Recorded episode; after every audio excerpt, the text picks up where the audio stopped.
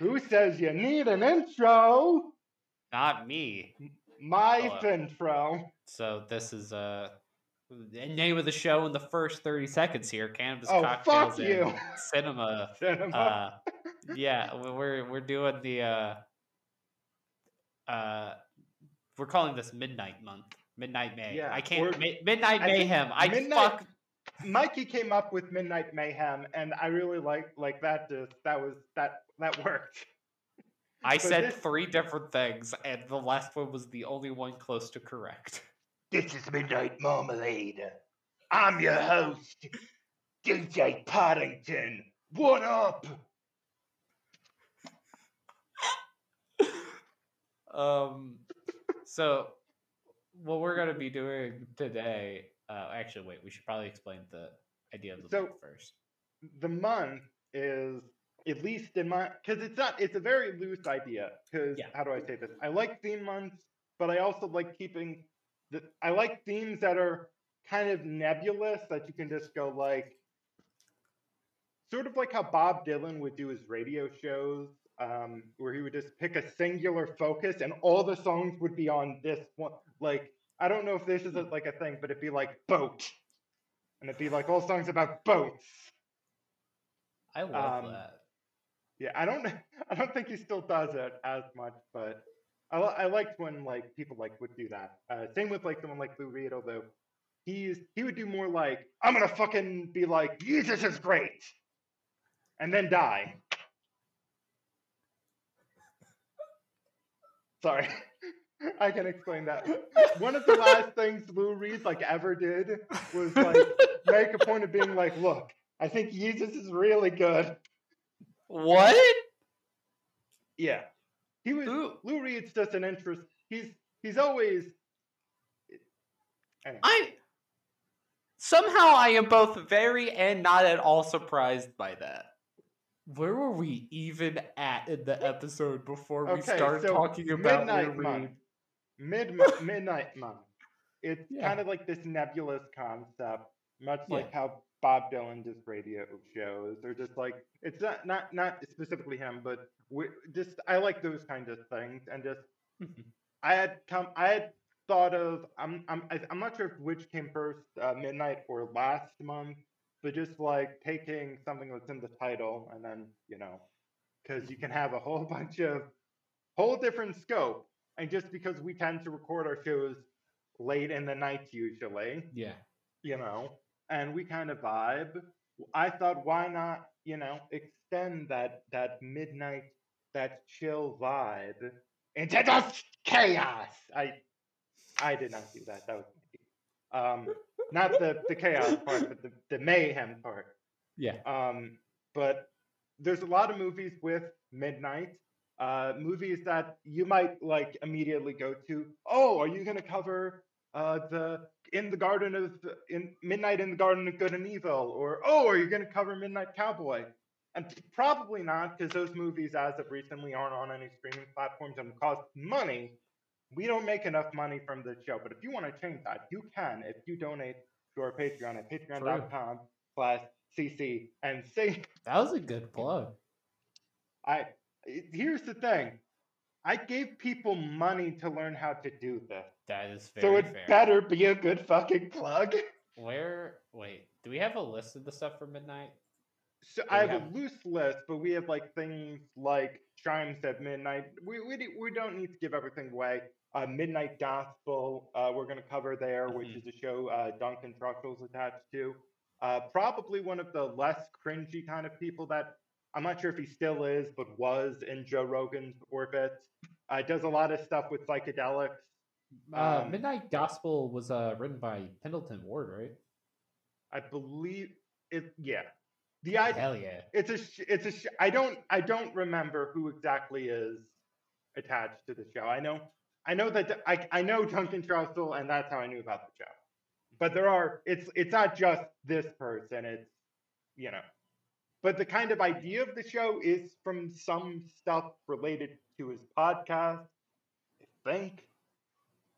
But I know. I don't even remember. Yeah, It's a so- very interesting show that's very druggy, and I thought it'd be perfect for this. But there's a lot of different things we can cover.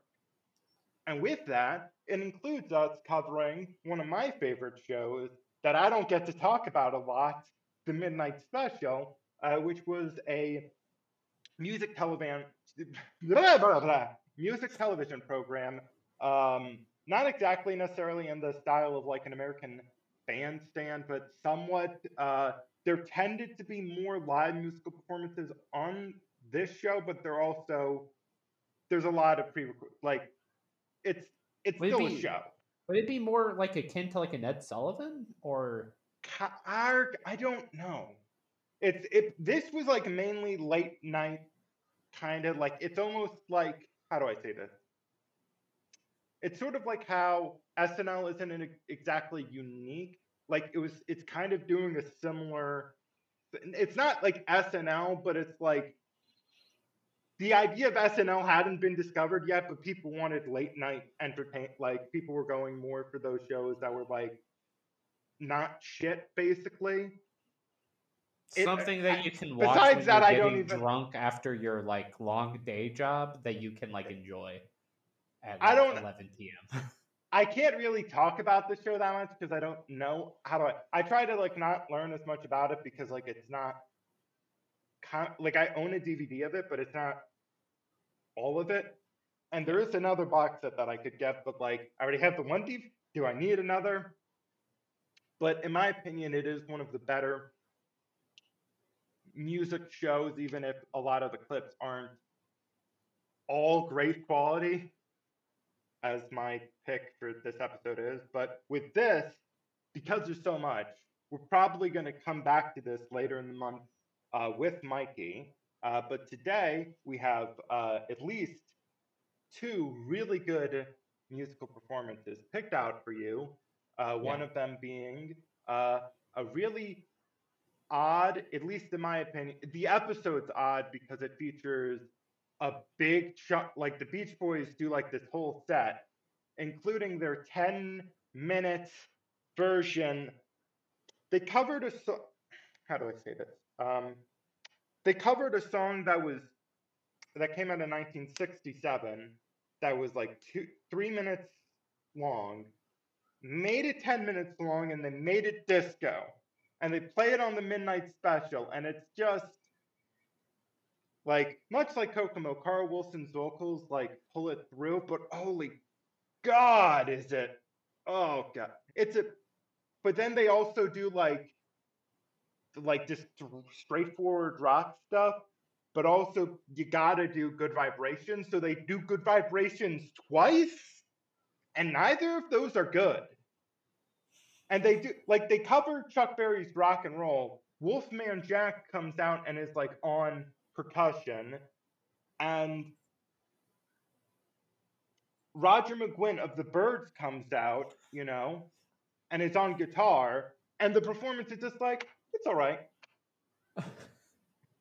for all of the things you said, for that to end with "it's all right" is uh, Brian Wilson is there. Brian Wilson is in. The, is he actually playing with them again at this point? It's fine. It's all right. But what we're going to talk about is probably the only real highlight, in my opinion. Uh, it's a song from the L.A. Lighthouse album, or L.A. The Light album that came out in 1979, and it's the song "Angel Come Home." Uh, it was written by uh, Carl Wilson, I believe, about the falling apart of his marriage, uh, and it's sung by Dennis Wilson. So this is a Dennis Wilson-led Beach Boys, which is always the most fascinating Beach Boys to watch, because ten years earlier they let they let Dennis sing a song, and then whoops, turns out it was written by Charles Manson on national fucking television. That's after This was in Manson brothers? 1969. I don't know if it was after. Oh God! There's not a lot of. I can give you a clip of. I can show you a clip, but it's like it's always the most fascinating scene. Whenever they let Dennis lead the band, you're gonna get something. And the other performance we have is uh Ray Charles performing Georgia on My Mind. Uh which was like kind of the It was basically one of those like songs that like existed in like the 30s and 40s that people would cover, but it didn't really become like a standard or a well-known piece until Charles did it in I think 69 is when he first covered it. Uh, I think 61. It might. I don't. Fuck. Uh oh no, I it's think it's- sixty. My bad, my bad. Uh, the the genius hits the road is the when it's on. Yeah. Oh. Ah, seventy nine is when it becomes the state of Georgia's designated like official song. I remember that from the end credits of Ray. Um. So, do we want to go with Dennis Wilson being Dennis Wilson? I mean, I think we should. St- I think we should start with Dennis Wilson and then move to Ray Charles because I feel like your clip is probably going to be in higher quality and a better performance. Actually, do you mind if we tack on another performance? We don't have to record this, but I want to show you uh, the Rod Stewart clip from 1975. Yeah, let's go ahead and do it. It's it's the end of the band The Faces. I'll explain that off recording, but like it's this Rod Stewart's career is fucking fascinating when It's you find out like he was like an he was like a well-regarded blues singer and he like was he I I don't understand like he went from like being like amazing like rock and roll musician like Ron like the guitar player of the Faces joins the Rolling Stones after the band breaks up. Like this is the caliber they were operating on and then in like four years, do you think I'm sexy? Rod Stewart's a weird dude. And also the clothes that he's wearing, it's it's we'll get to that. But do you know what we're not getting? That doesn't you know what we are getting to? You know what He's- isn't? Do you know what's not that we're not not getting to? These products and services. Boom. Did it. Double negative. Still kept the negative in there, but just added another one, so technically it was a positive. Boom. Ba-bum! Fucking rules of English, bitch.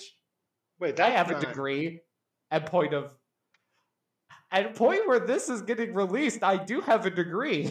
I mean, it's coming out Sunday, so Yeah, I'll have my degree then. congratulations, Malachi. Is that what this episode's going to be called?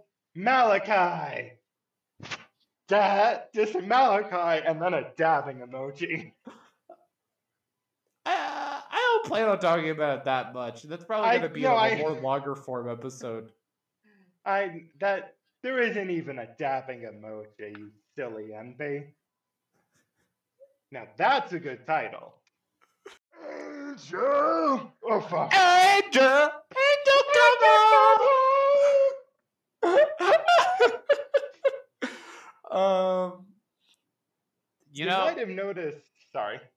My you want to know my hot take on the song, Jerf, right out of the gate. Give it to me. I want to hear a power metal cover of the song with like the middle, like that chorus needs like a power metal band. I agree. How, be, this is a song that I think the Beach Boys could have done better if they like gave us shit.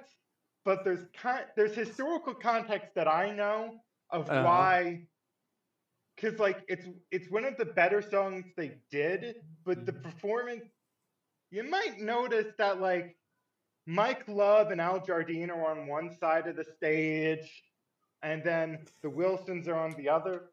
I'm gonna boil this. This all kind of comes down to two words. Australia. It's more than two. It's more than two words, but it's like one of the reasons for like not like this, but just a lot of just two words that are like a big factor. Not the only factors, because it's a whole lifetime of factors. Uh-huh. Australia and heroin. Ah, see, I thought you were gonna say Australian lesbians. You see, Australian lesbians with heroin are a real deadly combination. But it is, uh, they went on this Australian tour in 1978 that had. The, Carl and Dennis appar- allegedly, allegedly were doing heroin a lot during this tour. And like, it's some of the literal worst recorded, just, it is like recording like performance is so bad that Carl Wilson came out and apologized. There's an interview of him the night out, and he's just like pale, like the palest ghost of a man. And he was just like, "Well, I, I had two Valiums. Well, I, I took a Valium, and then I had two Mai Tais. Uh, now we're here. you know, and and and I'm just like, but was it really just a Valium and two Mai Tais, Carl?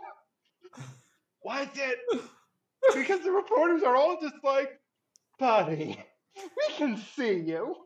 We can see how pale you are, but like, We, you like heroin, don't use Squidward. god damn it. There's like this weird riff that happened, and as I said, Brian Wilson was in was playing with them during this concert, but I don't think he plays on this song at all, uh, which does not surprise me. But what you might have noticed is the person on the piano is Bruce Johnston, like the person nearest to like Carl and Dennis on the like how do I say this? The one who's like there's only like three people kind of playing throughout most of the song. And like during most of it, Mike and Al are just standing there. yeah. And it's not like they can't play anything, they're just not. They refuse to be productive. Kinda. It might have been a thing of just like, okay, we'll go on the midnight special and play all oldies. And I'll do I'll do I'll do the disco version of Here Comes the Night. But can we also do a song that doesn't well fine, we'll do we'll do your fucking song about Japan, Mike. Fuck off. Can we do Angel Come Home too? like Okay, cool. there, Brian, there's shortening bread. Shut the fuck up, Brian. One of the interesting things about this song, I think, is the rhyme scheme because, like, as the song goes on with the verses, the verses get like more modern poetry esque. Like they don't reach full modern; they're more Whitmanian than anything. Yeah. Uh, but like it, like like there becomes like internal rhymes. Actually, it's more closer to like a Sylvia Plath, but like, uh, like it becomes like without the themes and the Yeah. cool imagery. But like structure wise, like there's a lot of internal rhymes, but there isn't like a lot of like.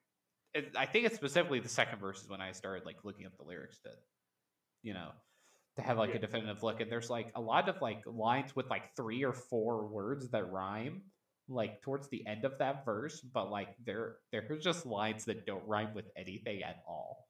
And like Yeah. for their own little segments that like had rhymes earlier in the verse. It's just like I like it, but I feel like this could be like I think this is a well written song. I don't think this is like necessarily the best performance that this song could like have. I want I want to hear a Absolute- different band with this song.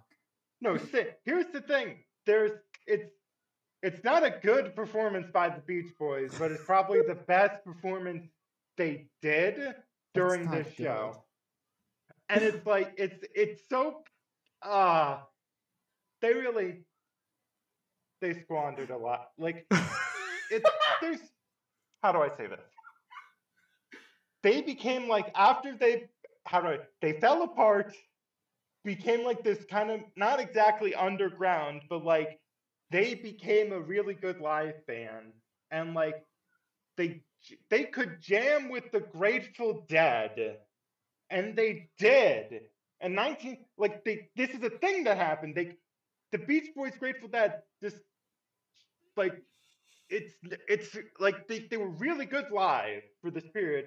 And then they put out around the same time referencing something i mentioned outside of the recording american graffiti capitalizing off of that they put out this compilation album called the i think endless summer 1974 and then in 1975 uh, the spirit of america something like that. And it was mainly stuff of their early surf singles. Like it had other stuff but it was like the stuff that like oh you saw american graffiti and now you're nostalgia for this time period. So it was capitalizing off of that.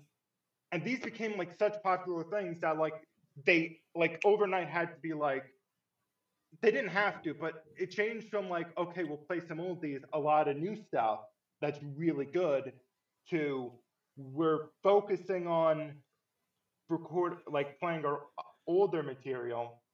And there's still some creativity left like they st- like brian wilson still is able to kind of put together the last in my opinion really good beach boys album beach boys love you in 1977 but doing that he fell apart mentally making the follow-up. So then it was kind of like it, it could have been uh, just a lot of factors of stuff not really coming together and so by 1978, it's just like we don't know what to do. And so they would make these albums where it's just like, okay, it's gonna Brian, you can produce it? Fuck, Brian can't produce it. Fuck! So by the time of Lighthouse, Bruce Johnston is producing it. And he's the person who's originally brought in after Brian Wilson had kind of like a mental breakdown in 1964 um, I don't know if that's the best way to describe. It. It's been described as that, but I don't. Um, he stops touring at a certain Mhm. point and focused mainly on the studio, and that's basically the build up into Pet Sound starts because of this. And Bruce Johnston is a very good member of the band, has contributed good songs, but they're mostly saccharine sweet. He's not. He's really someone who doesn't doesn't have much of a direction. Like he's better than Mike Love, but he's not much better than Mike Love. So like with him controlling the production, it's just kind of like it's an album. It's not that like it's just kind of there.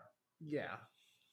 And like even on I really like Dennis Wilson's singing, even when it's not like how do I say this? When you can see the scope of what could be, it becomes disappointing.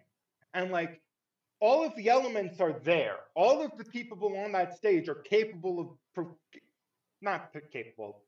That's that's assuming a little too much. But like not not like no what I mean in like a thing of just like sometimes you just can't Yeah, I get it. like uh At once capable.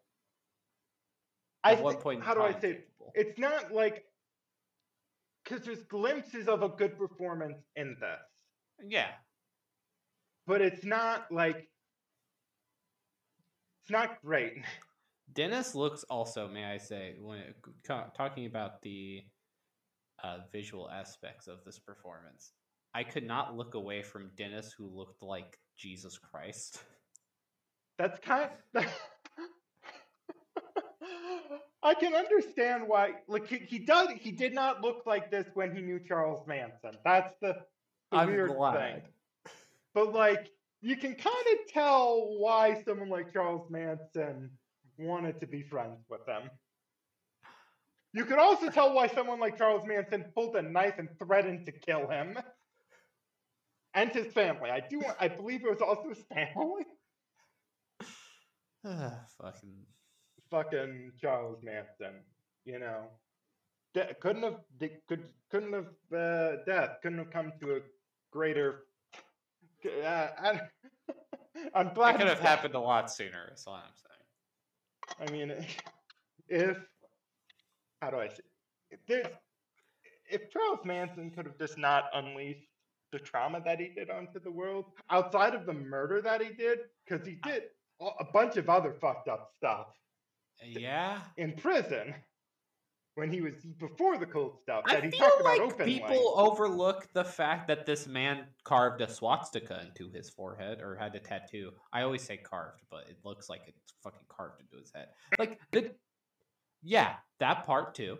I know the swastika's big too, but like I feel like people forget that other part too. yes.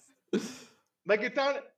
I don't think it should be a thing of being like, hey, this is a thing, but like to the extent of how much he talked about it and the delight he talked, like the delight he talked about it in. I, I find it weird that people glorify him in ways. It's just Not like, the murders I'm talking about, the delight of. Oh yeah, I'm aware. Uh, I'm sorry. like, can we just? This is something we've talked. Let the midnight space you. Let on me. But yeah, you know it isn't a weird conversation. Hopefully, the one about Ray Charles. Yeah. I'm not sure how much of this segment is Staying in. Yeah. Um, so it's probably just gonna be like a weird hard cut. Welcome back, everyone. And and you're just gonna be like, what the fuck? 15 seconds, and then there was just, and now we're here. And But- now we're here. What I I like is that there aren't really many performances.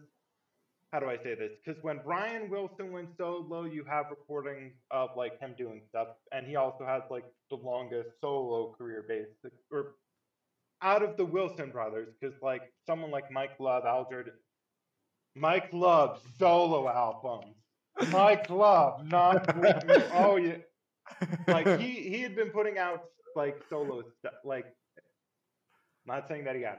But like brian wilson with like the release of brian wilson in 1989 1988 i think um he actually you know you can see performances of him. Carl wilson with i think he only really put out two their perform like he went on american bandstand you can find stuff. Dennis wilson put out an album, a solo album in 1978 called Pacific Ocean Blues or Pacific Ocean Blue. I'm forgetting the exact. One of the better than this out. Like it's it's really good. There's like no performances of him solo because I don't think he really. And he actually briefly got fired from the band because he had put out a solo album. and it's kind of like, what the fuck? Why is it this our music? he put out he was and it because they were also playing because like carl other people were playing on some of the songs. It's good to see dennis wilson. It, I, I do stand by it is good to see dennis wilson leading the band. Um i wish other like i wish the beach boys had gone on in 1973 or 74 so we would have gotten or even 75 for fuck's sake um 76 even like i wish we could have gotten more like when they still had it because like there's like not a there's not even a lot of footage of like prime beach boys and it's not like it wasn't shot it's just like not preserved well because Oh. like because they were still kind of like an underground band for a little bit and it was just like yeah the beach like eh, they're kind of eh. Like, I feel like the average person like definitely knows of the Beach Boys, but like, I like, I didn't really encounter the Beach Boys like that. Mu- like, I haven't like still encountered the Beach Boys that much. Like, I feel like like everyone knows about them, but like not everyone knows like the his. They're not like the Beatles or like the Stones. Even I would say. Like there have been times where that's been more the case, but like yeah, it's because like there are these cycles of just like, oh hey, those guys got it. Like they they did a Mhm. 50th anniversary tour. Uh, Brian Wilson was in the band again, and they were doing like 30 songs a night, and it was really cool. They had put out this like really good last album, and then Mike Love kicks Brian out of the fucking band. And it's just like, okay, I guess we're fucking back to this shit. I guess we're back to the shitty era. And it's not even that's an exaggeration, and it's also not it was also Al, because like there's a break between Al and Mike. Uh, they were kind of like the two sober that like they're sober, they don't do they do meditation, but they're kind of dicks about it. More so Mike Love. And then you kind of got the Wilsons who are more creative, but they're doing so many drugs, you can't get them to rec- like Carl could write better than this, is what I'm also trying to say. Like he has really good like he took over like production from Brian in 1960 like not exactly I think fuck. Um I think 1968 when they recorded a cover of the Ronette song I Can Hear Music is like the first time that he like took over production duties and he also kind of became like the creative kind of he came he became the musical director for the band and i think remained that like for their live shows until his death like hmm. he's kind of the person who knows what he's doing but like you can know what you're doing and it's just all the weights of life just and it just broke him. I get that. And it and you can still sing God only knows if you're broken. But writing these songs at the same level becomes a, so we became more reliant on writing partners after this. Um, the next album, Keeping the Summer Alive, which is actually the last album with Dennis Wilson on it, um, he's working a lot with uh, someone from the Bachman Turner Overdrive, I believe, um, doing more rocking songs. You know, they just don't have the same.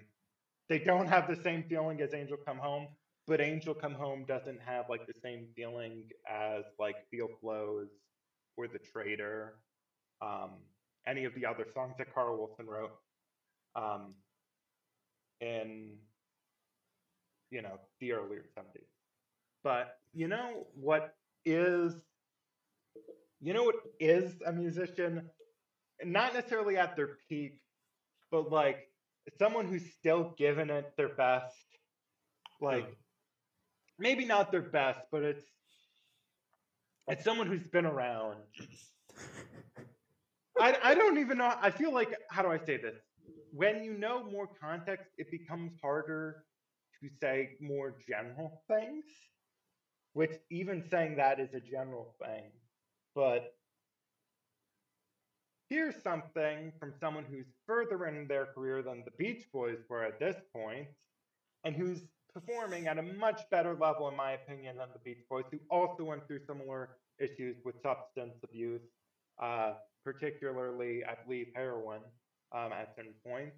Not that that matters, or anyway, um, more as a connect. I like connecting things mentally. It's what I my brain does that. Which famous which famous musicians haven't done heroin? I mean, a few, but like it's hard to say.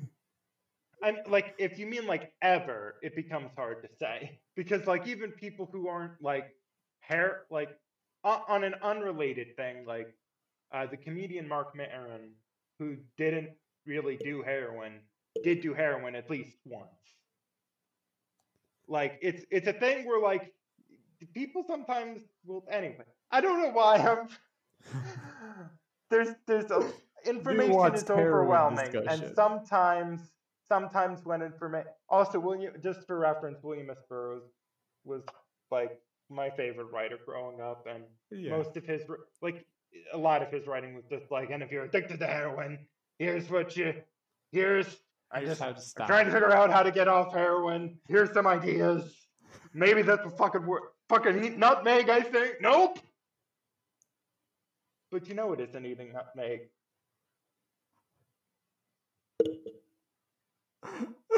Ray Charles. Oh fuck! If you want to, uh, if you think this is a good podcast, you should either rate us or hit the recommend button on your podcast aggregator of choice. Yeah. And if your podcast aggregator of choice doesn't have one of those, just go over to iTunes and like give us five stars or download Overcast and hit the recommend button. It's not that hard. We love you. You're valid. I don't think we love everyone. Eh, I'm not sure if any of that was helpful. that was just a weird like. I make we. How do I say? It? Sometimes I make weird noises and I can control that. Sometimes I It just happens. I can't control it, and then sometimes I can't talk. That's fair. Uh, Also, the I Ray, got yeah, sorry. this Ray Charles clip I really enjoyed. It was like Yes. it had a lot of. It felt like it had like a lot of. Uh, I'd have to look at the original score to get some or hear like the original recording, but it seemed like Yeah, at least this version has a, like a lot of gospel influence, which I appreciate a lot. Yeah. Uh, it, as someone who's pretty not into the religion and most religious music, I do enjoy some like influences of gospel when it's done in the correct way. Um, and I feel like it was pretty. It was also very soulful, uh, which maybe it was that was a product of it being a thing in the '70s, but also like it it felt right. Like I just love hearing horns. I feel like they're like the saxophone and stuff is like pretty underutilized in like a lot of Yeah. pop music. Like it isn't like used to its full extent or even used as enough as it should be. Like You I know what's want more horns, god damn it. You know, it's a great song that uses the saxophone really well. What? "Walk on the Wild Side" by Lou Reed. Here's here's just a you know just to quote this song, um, which I've totally never mentioned before on this episode of Tidbits, and all the same fucking. Uh, but it, that would just is- as sexy as some of the other songs we we're talking about. it's how do I say this? It is it's a song that has the line that I mentioned uh, oh, earlier. yeah. It's his most famous song, I would say. It's a good song, but all like it, it's sampled on "Can I Kick It?" Uh, Mhm. if you doesn't. But great, it has great use of saxophone. Another band that uh, I think did is uh, waiting. Another song, "Waiting for a Friend" or "Waiting on a Friend." I'm forgetting. Uh, the Rolling Stones song um, Mhm. on the 1981 Emotional Rescue album. Or is it 80? Doesn't matter. Uh, but there's there's good uses of saxophone. It just becomes like, as years go on, more more of a niche Yeah, thing. like when you had like a like the huge wave of R and B artists, uh, and like like I feel like it the best where like sax and mostly like especially like that horn sound, like that sax and trumpet sound, uh, that's kind of used here. I feel like where that's like best utilized is like Redding and Cooke in the '60s, and then like Gaye also uses like has some good use Yeah. of horns, but I feel like uh and before that you had like a lot of good stuff within jazz and like jump blues before rock really Yeah. became a dominant Like genre specifically with with Redding, he had like he did stuff with I'm I think both of these he- he did I'm forgetting which one is with, but he did stuff with like the Bar-Kays and I think the Mar-Keys. Um, he had a like specifically the band that he was performing with at the uh, the uh, Monterey International Pop Festival in 1967. That's like just that's. mm. Um, I I would how do I say this? I would put it I would put it as a performance above this, but only because Yeah. I think it's like one of the greatest performances of all time. oh yeah that's Like it, it's it's also if you're not super familiar with it, it's his last major public performance before his death, i also and it's also like one of the greatest performances of his life. I also think that Redding is just a better. Redding is like one of the best vocalists to like. He does such. He has a way of taking a song that's so familiar and take and like twisting it with these with these vocal techniques that he has, and Yeah. making it like it's almost like hard to listen to a Redding song that you know uh that like like one of the Redding covers especially like one of the Sam Cooke ones if you're usually used to the Sam Cooke version because it it uh changes how the like melody works in such interesting ways. Yeah. Uh like he was just such a good vocalist. He was taken too early. God damn it. He had a like his cover of like a change is gonna come is kind of interesting. Like I mean, I would say that whole album, the Blue album that came out in 1965, Yeah. uh, it's prob- not that this is about Otis Redding, but I really like Otis Redding. yeah, I do um, too. But and like, how do I say that? I'm pretty sure sitting on the dock of the bay in every every single release of that song is post post posthumous. Po- I, I think every time yeah. the song has been released, it was released after his death. Yeah. Um, Because I'm pretty sure all of the production on that was after his death. Like all of the like er, like that- I think I might- I might be- might not have been, but I'm not hundred percent certain. yeah. Like, oh, so that did you notice my door just open? No. My door is locked. that's that's problematic.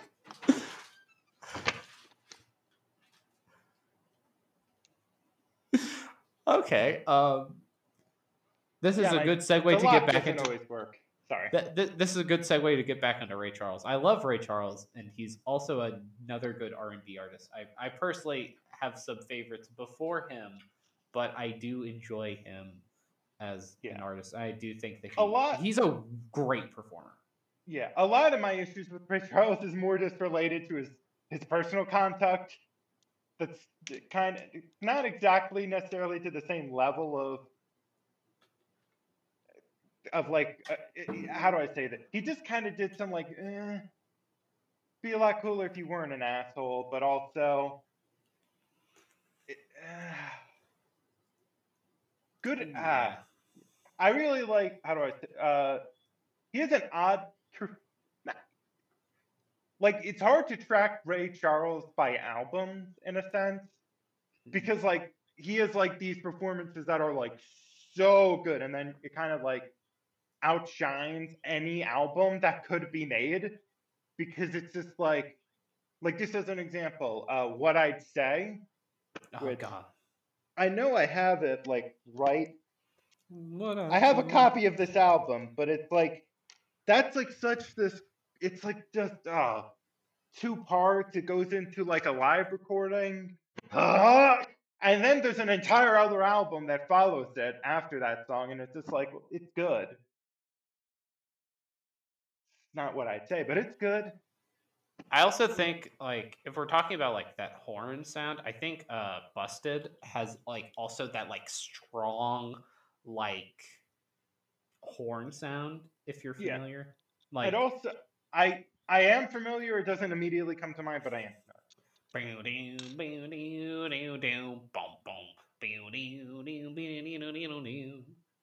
And also, early in his career, like like he did play horn too. Yeah. um, or he did play sax. Like he, uh, there's this, uh, uh, the 57 I think the performance might be from 57, but it might have been released in 59. I'm forgetting the exact of it. Uh, he had a Mhm. recording at, I think it was the Newport either Jazz or Blues Festival. Um, Hmm. and there's this release of the set, and on the cover, he's very, like, he has sax, like, those early record, it's sort of in like a similar sense of like how initially uh, Stevie Wonder in his earlier career, the focus was on his harmonica playing and like his Yeah. instrumentation, and it didn't sh- like it didn't end, but like the focus became more on his songwriting than just Yeah. the look at how well this kid can drum and play uh, uh, the the harmonica real good. Um, I'm interested to know what songs are on that list at that jazz festival because like there's some really good like jazz sax like specifically uh I, th- I think it's just called like uh, Ray Charles and Newport, if you wanted to.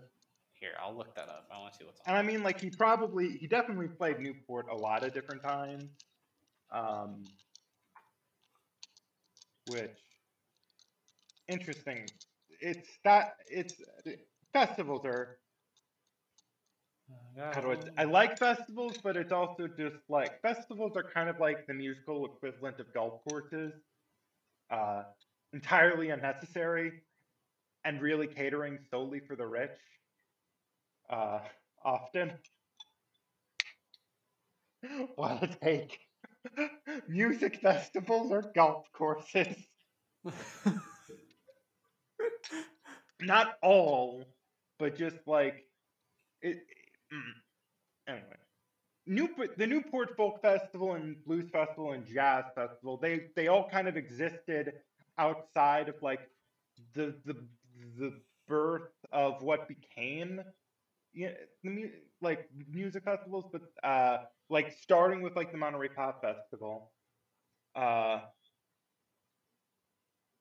why did I just? That was weird. Um, I occasionally get a Twitter notification on like different uh, thing of just like it was literally here's a, just a random tweet from last night. Someone tweeted. And I'm just like, is someone messaging me? yeah people And it's just like that does doesn't that. make sense. I find it funny Um, when Twitter's just like, you might not know this, and it's like political news, but it's just like a headline that's been there for like two days, and then it'll just be like, hey, did you know that this thing happened? It's just like, The- yes, the, the Twitter. funny thing is, I do know. so you know how this is Midnight Mayhem, right? yeah.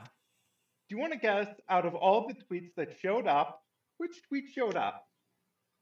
one person might immediately go like, "It was that tweet, wasn't it?" Defeater's tweet of Midnight Defeater. What will he do?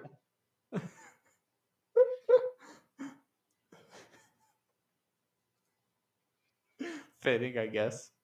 See, there is a god, Jerf, and she just likes to to pull random dumb tricks because apparently that's what God would do. I don't know where I'm going with this bit. God's just like, listen here, bitch. I mean, we killed God, but like, This isn't a lore episode, man. Oh, it was kind of weird how we all thought God was evil Malachi. I mean, like, But if it's the Christian Malachi? God, I yeah, I don't. evil version of me just called themselves Yahweh. I don't even know if they used they them pronouns. Did they use he him? I don't remember. I'm assuming they use they them just because you know No, the evil version of me is a complicado. cishet. gets. Oh god damn it!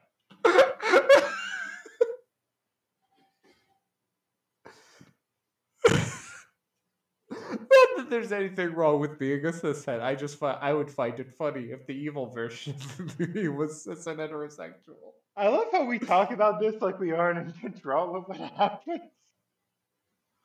I mean, it's already in the ether. There's definitely a head canon about it, but if if we control the narrative out Ether. front, Also, even if we said otherwise, a headcanon would form. In some people, Makes sense. But you know what isn't headcanon? Ray Charles on the min. That doesn't make any sense. Uh, but this was a really good performance. It's kind of like, how do I say this? Sometimes you would get someone in to record, and it wouldn't be like, oh, hey, like, you'd get someone in, and it's just like, play your classic, like, play a classic kind of like song. Occasionally, you'd get someone in, and they'd be like, years. uh, like Redbone when they came on, come and get your love. That goes without the card. Guess what? I- That goes without saying. Um, but then you get, like, classic kind of band. Like you get perform, you get people that are coming on solely because they're classic musicians, not like as evidenced by that Beach Boys clip. Like they Yeah. started their performance by doing Good Vibrations, and then they ended it with that. And both of those versions, I think, are garbage. Not like the worst. Like there's worse versions, but they're just so. Bl- like the song's so good, and the performances are just like so flat. Yeah, I feel like this was a, both a good song and a very good performance. Like I got chills. Like yeah. It's it was a very good performance. I don't want Like- the amount of time, the amount that we were talking about. I was ready to uh, obscure that fact. I did Yeah, really enjoy thi- this performance. Ray Charles is fucking amazing. this is like a master doing his stuff, and it's it's someone who's Oh, yeah. who's played this song a lot, who's like just kind of adventured within the song, you know, and like it is present. There is there's this vamping, you know. It's kind of it's not a defi- how do I say this? It's both not a definitive performance of the song, but it's by someone who's performed this song so many times that like it's just it's some it comes out like just so naturally. hmm Um, I- like it's not like just- it's not like no one's working Yeah, towards like a good perform. They are. I, I also feel like it's just really entertaining. Like because we did watch the Rod Stewart clip. Uh out of the three clips that we were watching, this is the one that had my most attention. I also Yes. it was the best performance, that which is part of it. Yeah. But like also like Ray Charles, like as a performer, like I like I would always be I was always keeping my eye on it. Like it he drew me in. Like he like not just like the vocal performance, but like him as an entertainer is like nice to watch. He's entertaining. Yeah. I heard other stuff. Sorry. Ah, Um, okay, you're fine. I was just like, Why are we quiet? Sorry. that was Um, good. All like I'm surprised there wasn't like. I mean, I I get why, but like, how do I say this? In 1976, I feel like he kind of like was doing a lot of stuff because he's like also. I'm not sure if he was doing like America the Beautiful at that point or stuff like that, but like it's the bicentennial. So like you want to Yeah. it makes sense to to have like Ray Charles on, but it's just ah, it's just it's not even like the greatest. It's not like the greatest Ray Charles performance, but it's just Ray Charles is so good at what he does. yeah like it, it's interesting especially comparing uh the beach boys which both the beach boys and ray charles have done amazing performances Yeah, but I- it's I interesting say- to see sorry Oh, I'm Go sorry. No, the reason why like the, these people are on like the midnight special, they're kind of in a Mhm. similar situation as in ju- to finish the thing I was saying in just juxtaposition to like people like Redbone Cars, people who were like coming up and are coming on to play their new song explicitly, despite the fact that the Beach Boys did play a new, like Angel Come Home wa- was a new song. They're not like they weren't there to play Angel Come Home. They were there because you're the Beach Boys. Come and come and Yeah. do a little thing. Ray Charles is here because like it's not a new song, it's play the classic under this context. And I would just I did I was intentionally picking like kind of odd performances just because there's so much. Uh, Mhm. I promise the next one will be better. Or like maybe even like a, a thing saying to join our Patreon. You can say, join our Patreon. You can also donate to our Patreon, and you can uh, email us at cannabis.cocktails.cinema@gmail.com, and you can send us voice messages on Anchor. You can sponsors our podcast. you can fund porn addictions by giving money to the Patreon at patreon.com slash I mean, to be fair, right now you can just donate money there, and we're not going to do anything with it for a while. Uh, we're saving it up. Yeah, because So- we, we were going to buy a computer for you, and then then Kevin was and very then our patrons were like, "Here you go." Yeah, Now I, I think it's the house fund. it's it's. I think the house fund or the Buy Jerf a, a, a- an additional mobile hotspot fund. I mean, uh, this might there's get the Mikey the fuck out of their house for. Yeah, that's kind of that's a big one. uh that Ro- okay let's just the rod stewart clip I know, right? it's i feel like i should have It's been surreal. on coke to understand it more like if So- like I'm pretty sure it was it was synced. And it's like this weird it's just it fits into this weird kind of canon of synced performances where the performers are just kind of done with being synced. So they're just fucking about. But like it's so awkward. And the reason It- why it's awkward is because Rod Stewart and the Faces existed as a ba- like it was the fa- it was the Small Faces. That band became the Faces, and there was this, there was a bunch of fuckery. It, there was stuff that happened. The Small Faces break apart, become the Faces, uh, with Rod Stewart singing, uh, and they- kind of at the same time Rod Stewart starts a solo career, and this is like when he's getting his like Maggie May, um, you know, you wear it well, etc. As he gets more popular, the faces Rod becomes Rod Stewart in the faces, and then by the end, the original bass player uh, Ronnie Lane uh, leaves and is replaced by someone whose name I am forgetting, but who's current who is playing in that flip.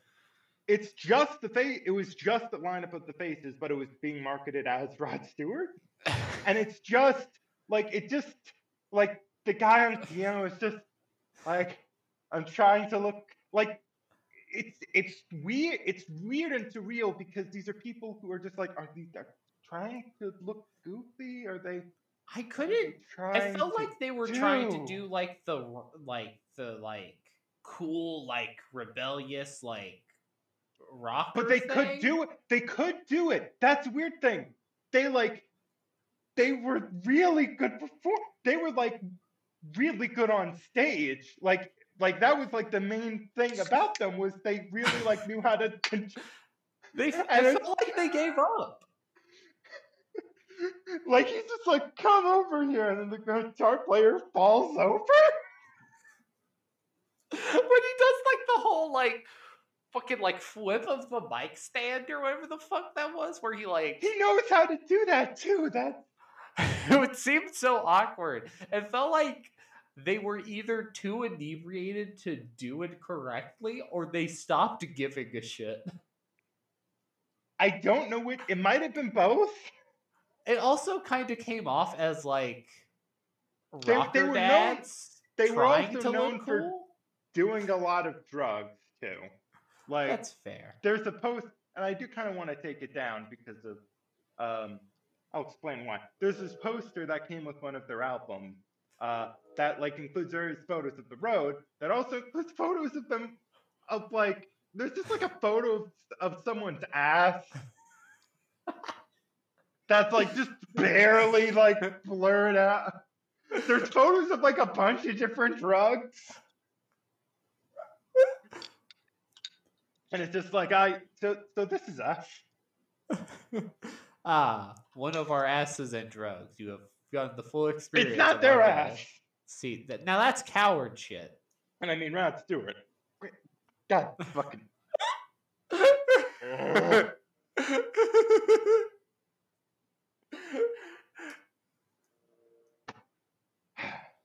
But yeah, welcome to welcome to Dubai. This isn't Spec Ops: The Line. That's a good game. Um, I've never played that, uh, but for some reason, it's a thing that also just like intrudes into my head a lot. I don't know, like the white phosphorus, like uh, uh, brain weird. Please mean- make it stop. One of the things that hooked me on early in that game was the fact that they played a Deep Purple song and it was Hush and not Smoke on the Water.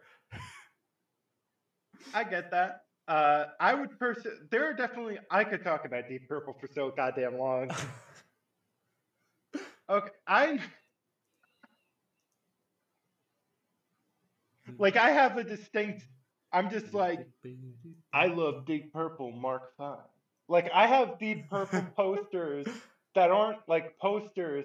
They're the CD fucking booklets that I took out on my wall. It's sad. the singer of Whitesnake was in Deep Purple. Did you know that? Wait, what? The the lead And singer of White For Snake three was in- albums. For For three three albums, Ian covered Burn, uh, Stormbringer, and Come Taste the Band from 1974 to 1976. Uh, the Mark IV lineup, and then the uh, I think it's Mark IV, and then Mark V, or it might be Mark V, Mark VI. I'm forgetting the exact, but it's after. Um, I'm forgetting the names, but the the two blades. So you have the initial lineup of Deep Purple, and then what happens is the bass player and I think singer left, or it was the bass player who was initially the singer. The person who sings Hush leaves the band, and then uh, you have the uh, the era of like um, not ex- before Smoke on the Water. It is all part of that era. Um, but that's a that's another. I I like music, but you know what I like more than music? Sick, sick, sick, Wait, sorry, say that Eating last dinner. again. You know what I like? You know what I like? Music. music, music, Eating dinner. Eating dinner. Yeah, yeah, that's So fair. this has been our first installment in Midnight Mayhem. True. It is kind of it's mayhem, kind of. Once again, props to Mikey for the name Midnight Mayhem. True. We'll be back. Um, shout out to Kevin. Uh, shout out to Defeater, uh, who will actually be appearing in an episode of Midnight Mayhem. Uh, down at some point, I don't know when, Mm. uh, but there's a Doctor Who episode called Midnight. Perfectly on brand, True. and he's a Whovian. Um, But let's uh, Whovian out of here as I look up, uh, or you look up the socials, and Okay. I, um, So, I let you read the socials. so. Jerf, uh, while I look up the socials, I heard Fuck. that you um, I heard that you actually said I- Iggy Pop did nothing wrong. Uh, could you clarify Fuck that you. for me? okay, what I was saying was, I'm sorry, I don't. I was. I, here's the thing. There's so many shit posts of what I can say, but he's just done so many awful things that like if I joke about it, I don't want people to think that I'm like. So what he was really saying when he when they did the song N-word Man, where he just says, "Cause I'm a baby," um, Oh no.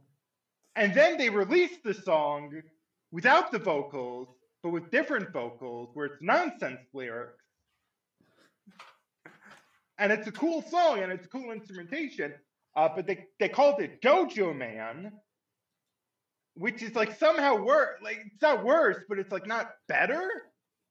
Some like how do you make something like how do you be like okay here's a song where we said the n word what if we made it subtly racist without making it like explicitly clear if we're being racist again, but in a different way? And also, let's not tell anyone that that song that we're putting out originally had the N word written in it. Like, let's not Tell anyone.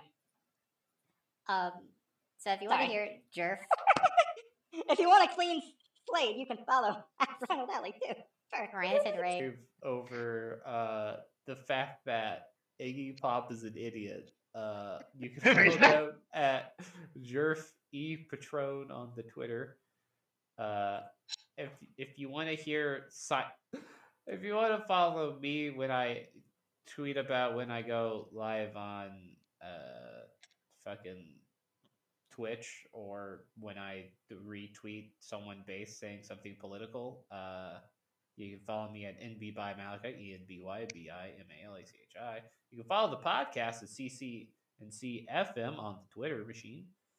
Um, you could also go to anchor.fm slash cannabis uh, dash cocktails dash cinema and then listen to where they give us the money.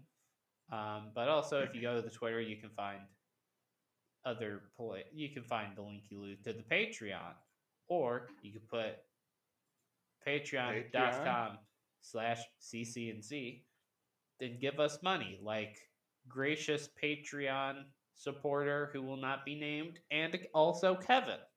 We love those people, and we love all of you who listen. true.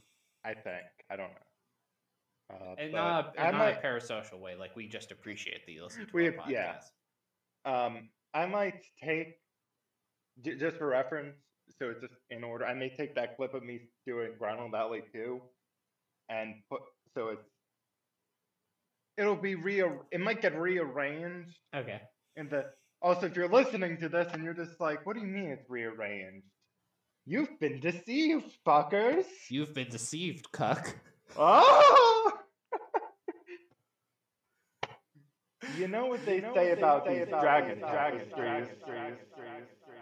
He keeps he keeps he keeps scaring away all the bitches Do you want a clean rifle? Do you want a Do you want a clean Ryan Reed? Do you want a clean Blah, I can't say this. Do you want a clean line read of that? Sure, I will try to give you one back, but there's no guarantee. Me about those dragon tapestries again. These these dragon tapestries keep scaring away all the bitches. I think we might have scared away the bitches ourselves.